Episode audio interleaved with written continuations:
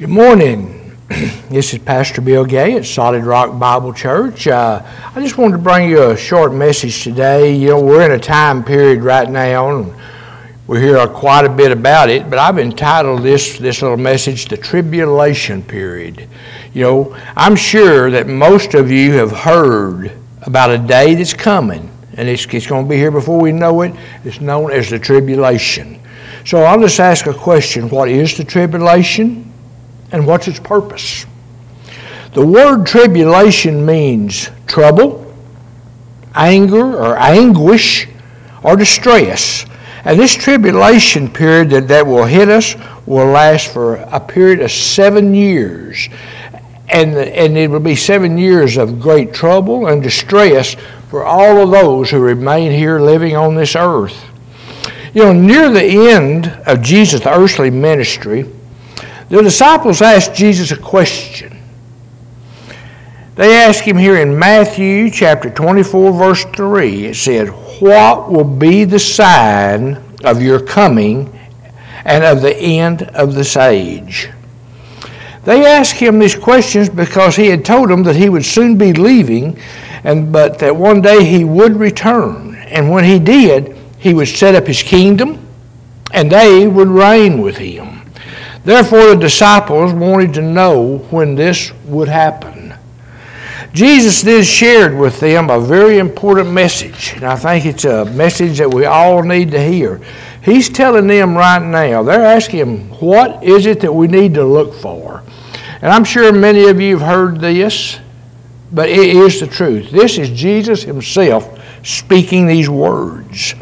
In Matthew chapter twenty-four, verse five through nine, for it says, and Jesus says to the disciples, "For many will come in my name, saying, I am the Christ, and they will lead many astray." These are the false prophets and the false teachers. "And when you will hear of wars and rumors of wars, see that you are not alarmed, for this must take place, but the end is not yet." Of course, we've all heard the wars. We hear rumors of wars taking place right now all over the world. But he said this is not, it's not time yet, but it is getting close. And here in verse seven it says, "For nation will rise against nation, and kingdom against kingdom, and there will be famines or hunger, and pestilence, diseases, and earthquakes in various places." You know, we go to the grocery store right now. We have many. We have a hard time right now finding a lot of things in the grocery store in the way of foods, in the way of meats and different things. Uh, pestilence, that's disease.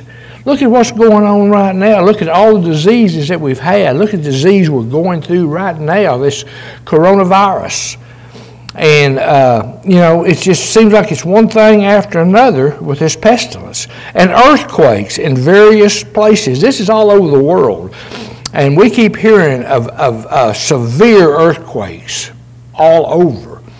And he says this is going to happen. He says here in verse eight, "All these are but the beginning of the birth pains." This is just the beginning. This is not... Taking, this is not the tribulation yet, but it is the beginning. It is getting, the tribulation itself is getting close. And here in verse nine it says, "Then they will deliver you up to tribulation, put you to death, and you will be hated by all nations for my name's sake." There is so much hate going on in this world right now. It is just unreal. And, you know, when of the disciples heard this, I, you know, I, I just think, I said, I doubt if, if what the disciples, that they didn't want to hear this. They thought what Jesus would speak of was maybe, when he comes back, great parades, celebrations, not all the conflict and the persecution.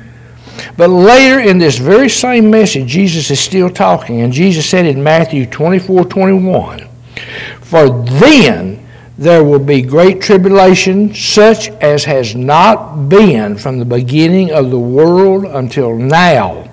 No, and never will be." He says when the tribulation hits, it will be such devastation, such tribulation that this world has never seen it before, and they'll never see it again like what it will be. The tribulation will be a time of trouble like the world has never seen. And It's going to be bad. And a lot of people just kind of scoff and laugh at this. But just, just look at what's going on right now and see how close that we are getting to what Jesus says it's time for him to come back. So let me ask you a question. What is the purpose of the tribulation? Why is the tribulation going to happen? Many believe that it is for the punishment of those who love a life of sin rather than a life of righteousness.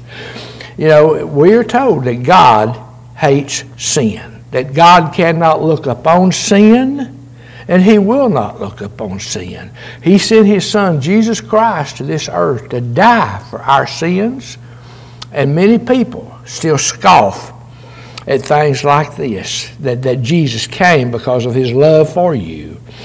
You know, we read in Revelation chapter six, verse fifteen through seventeen, it says, "Then the kings of the earth and the great ones and the generals and the rich and the powerful and everyone, slaves and free, hid themselves in the caves and among the rocks of the mountains, calling for the mountains and the rocks," it says, "to fall on us and hide us from the face of him who is seated on the throne and from the wrath of the Lamb, for the great day of their wrath has come, and who can stand?" They are asking, they are asking God just to go ahead, let the rocks and the mountains fall on them, that they don't want to go through the terrible period that is fixing to happen because they can see it coming. But there's also another very important reason for the tribulation. Looking again at the book of Revelations, chapter seven, verse nine through ten, it reads, "After this I looked, and behold, a great multitude that no one could number, from every nation, from all the tribes and peoples and languages, standing before the throne and before the Lamb, clothed in white robes, with palm branches in their hands, and crying out with a loud voice, 'Salvation belongs to our God who sits on the throne and to the Lamb.'" During the tribulation period, there will be a revival like this world has never seen. Many people, what we don't realize, there will still be people that will be saved during the tribulation. They're really going to see that everything that God said is true, it's happening. And now they want God to come into their life. You know, and God is. He, he, he is still going to be saving people. But there is also going to be an Antichrist here. And, you know, we hear about the mark of the beast or the Antichrist. Most people feel like it's going to be either a mark in your hand or on your forehead. They don't really know what this mark is right now. They feel like it's going to be something like uh, one of these uh, codes, you know, that's uh, like on food that they scan over a scanner and it gives you the price. Well, you're going to have a number, and that number will show up. And it says, if you do not take the mark of the beast, that you cannot buy or you cannot sell any goods. So if you do not take the mark of the beast, you cannot sell anything, you cannot buy anything, you will have no money, you'll have nothing. But, you know, Jesus also said, if you don't take the mark of the beast, if you don't bow down to him and accept him as, as your Lord, that you can still be saved. But if you take the mark, if you bow down to the Antichrist or to the beast, there is no way for you to be saved. And the Bible says that uh, that that you know we, we're looking back at Paul during during the day of Pentecost. It said the Bible said that three thousand people were saved on the day of Pentecost, and then another five thousand just a few days later. But during the tribulation, people, there will be such a massive turning to Christ, and this is referred to as a great multitude that no one could number. That's what we just read a while ago. There was such a great multitude from every nation, from every tongue, the languages, standing before the throne of God, clothed in white robes. This is, this is them that had been saved, that had accepted Christ during the tribulation period. There is going to be such a massive turning to Christ. And like I said, they said this is referred to as, as that great number that no one could count. It's good to know that during a time when no when, when there is so much trouble that many will turn to Christ. You know, I, we're seeing a lot of things happen right now in the churches. Many people are seeing the things that's happening, seeing the things that's going on right now, and many of them are beginning to believe what the Bible says, and many of them are beginning to turn to Christ. And that is probably one of the greatest things, I know it is, it's one of the greatest things they can do is to accept Jesus Christ as their Lord and Savior. And, uh, but you know, even during the worst times of human history, during the trib tribulation period, Christ will still be saving souls. And this should not surprise us because of his great love for us. You know, even in the Bible tells us in Second Peter three nine, for the Lord is not slack, or he is not slow concerning his promise that he is coming back, as some men, as some men count slackness, but is long-suffering, or his patience are so great toward us, not willing that any should perish, but all should come to the saving knowledge of Christ. They should all come to repentance. Then in Ezekiel eighteen twenty-three it says, this is God speaking. He says, for I, he says, have I any pleasure in the death of the wicked, declares the Lord God, and not that he should turn from his sinful way and live. God does not desire for, for you know, he just takes no pleasure. Let me put it like, he takes no pleasure in the death of the wicked. But he would rather that they would turn from their sinful way and come back to him, or come to him. God will receive no pleasure in watching the world suffer during the tribulation period. And Je when Jesus, he will pour out his wrath upon men, not because this is something he wants to do or something he desires to do, but it's because of his holiness requires him to do it. You know, Jesus made a promise to us that these things would happen. Jesus has to be faithful to what he has said. He has to be faithful to his own words. So he has to do what he said that he's going to do. If he didn't, you know, that would make Jesus a liar. And it says, for God is a God that cannot lie. He can only tell the truth. You know, the, the Bible warns us in Romans six twenty-three that the wages of sin is death. If we, and we all have sin, we've all been contaminated with that disease right there called sin. But we have a cure for that, and his name is Jesus Christ. His blood will cure any sin that you have ever done. It will, it will take away any sin. There is no sin more powerful or stronger than the blood of Jesus. I don't care what you've done, where you've been, or anything. God, Jesus' blood will take away your sin if you'll just ask him. But you know, when you come to Jesus, you've got to come to him with your heart. You can't just come to him and say, well, I've, I've heard this. I don't know where to believe it, but I've heard it. No, you have to believe in your heart that Jesus is the Son of God, that he died for your sins, he shed his blood to cleanse your sins, and to, and to, and to make you righteous again with God. He reconciled us back to God through his blood. He cleansed us so that God could now look upon us. And we have to believe this, and we have to believe that he died for our sins, and then on that third day that Jesus rose from that tomb. And now he sits at the right hand of God forevermore in the heavens. If we will believe this in our hearts, just like Romans ten thirteen says, for whomsoever shall call upon the name of the Lord shall be saved. I don't care who you are, what you've done. If you will call upon Jesus Christ with your heart and believe in your heart, you will be saved. You will have eternal life in heaven. You won't have to worry about this tribulation. You won't have to worry about going through all the stuff that Jesus has just got through telling us about, because we will be out of here. The rapture will come, and it will take the church off of this earth and place us in heaven. We will not go through the rapture. We will not go through it. You know, after the third chapter of Revelations, the church is not mentioned again until later on, way down in there. But why? Because the church is not here. The church isn't here to, to, to talk about. We are in heaven. He is talking about all the sins of the people that never accepted Jesus. He's talking about their tribulation, their problems, their troubles, all the agony and stuff that they are going to go through.